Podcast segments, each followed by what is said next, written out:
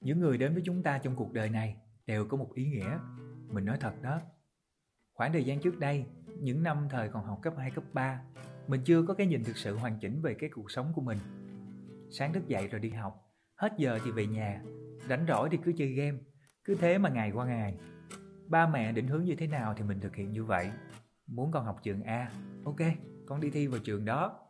Muốn con học ngành này, vâng, con sẽ cố gắng. Nói như vậy không phải là chê trách gì gia đình mình, ép mình làm việc này việc kia. Cha mẹ nào thì cũng muốn tốt cho con cái. Cha mẹ nào cũng muốn dành tất cả cái tốt nhất cho con mình mà.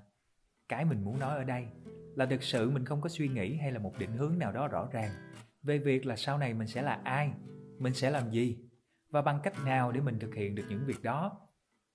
Vậy thì tại sao tới bây giờ mình mới tự hỏi mình những câu hỏi này? Không phải là sớm hơn hay là muộn hơn? Thời gian gần đây thì mình có gặp được một người. Tạm thời đặt tên cho bạn này là Ít đi nha. Mình và Ít hai năm trước đã từng nói chuyện với nhau rồi, Nhưng mà lúc đó nói chuyện không có lâu, Rồi hai người không còn liên lạc gì nữa. Đến cuối tháng 6 năm nay, Mình vô tình gặp lại được bạn trên mạng xã hội. Tụi mình nói chuyện cũng bình thường thôi, Chứ cũng không thân lắm.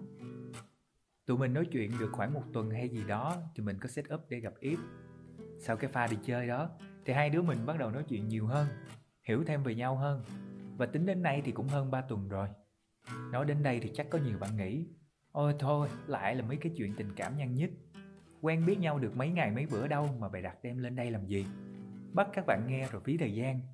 Nhưng mà khoan nha, mình chưa nói mối quan hệ của mình và ít là như thế nào mà. Biết đâu ít lại là con trai rồi sao? Vậy thì lại lòi ra cái vụ tôi không phải là trai thẳng nữa. Quay trở lại với câu chuyện mình với bạn ít này thì thường nói chuyện về vấn đề xã hội, cuộc sống và cả việc đọc sách nữa. Trong khi mình lại là một cái thằng rất là lười, hay nói đúng hơn là chả bao giờ đọc sách. Coi thử coi ngược đời không? Vì muốn có cái để tâm sự với ít thì mình phải tìm sách này sách kia để đọc. Nhưng mà thói quen đó giờ là lười rồi. Nên là có đọc thì cũng lỡ dở chứ không đi được tới cùng. Bởi vậy các bạn rút kinh nghiệm nha. Cái gì đã lỡ làm rồi thì ráng làm cho tới cùng. Đẹp, xấu hay dở gì thì mình cũng đã hoàn thành. Chứ mà lỡ dở như mình thì thành dở dở ương ương luôn đó. Trong những lần mình nói chuyện với ít, mình nhận ra được nhiều điều mới về cuộc sống này lắm.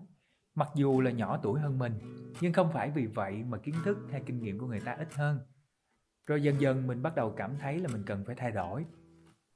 Khoảng thời gian mấy năm qua, mình lãng phí cho những điều vô nghĩa quá rồi.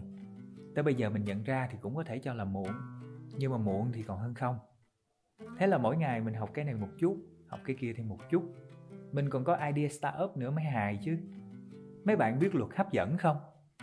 Nói nôm na cho dễ hình dung là khi chúng ta suy nghĩ hay mong muốn về một cái gì đó thì lực hấp dẫn sẽ thu hút những thứ đó đến với mình. Nói thế không có nghĩa là các bạn cứ nằm ườn ra rồi suy nghĩ đến tiền là có tiền. Mọi thứ nó phải bắt đầu từ niềm tin cốt lõi của các bạn. Khi mà mình bắt đầu nhận thức rằng là mình phải thay đổi cuộc sống của mình rồi mình thấy là mọi thứ xung quanh của mình thay đổi hẳn, từ thời gian sinh hoạt cho tới công việc hàng ngày, rồi những mối quan hệ nữa. Kiểu như là chuyện tâm linh không có đùa được á. Mình mới quen biết được hai người bạn mới, rồi còn lập hẳn một team để đi chinh chiến nữa chứ. Và hai người đồng đội này của mình thì quá sức là ok luôn. Mà khoan, dừng khoảng chừng 2 giây ở đây nha. Quay lại cái thời điểm lúc mà mình gặp ít từ đó tới đây có quá trời sự thay đổi luôn.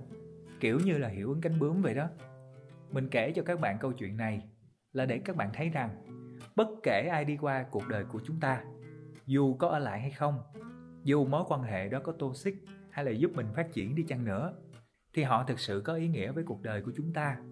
Ví như cuộc đời mình là một hàm số đi, thì sự vô tình xuất hiện một ẩn ít làm thay đổi cả một hàm số vậy đó. Mỗi người xuất hiện trong cuộc đời bạn đều sẽ đóng một vai trò nhất định có thể họ không đi cùng chúng ta đến cuối con đường, nhưng chí ít họ cũng giúp cho bạn hiểu ra một chân lý nào đó. Nhớ nha các bạn.